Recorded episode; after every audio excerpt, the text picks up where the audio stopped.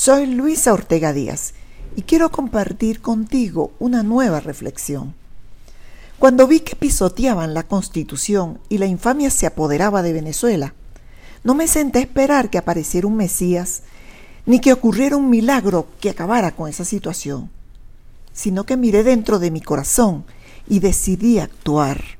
Denuncié públicamente la ruptura del orden constitucional y enfrenté personalmente a los traidores a la patria.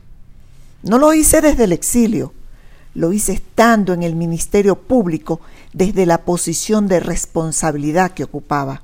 No me senté a esperar que otros vinieran a promover el cambio, no. Allí me di cuenta que cada venezolano puede actuar para frenar el abuso y la arbitrariedad y no pensar que son otros quienes tienen que hacerlo, porque es creer que cambiar las cosas es algo que no está a nuestro alcance. Todos unidos podemos derrotar la tragedia venezolana. Si en lugar de decir, aquí tiene que pasar algo, asumiéramos un compromiso con nuestro país y dijéramos, voy a actuar junto a mi comunidad para cambiar las cosas, ese sería el despertar y sacaríamos a los usurpadores del poder.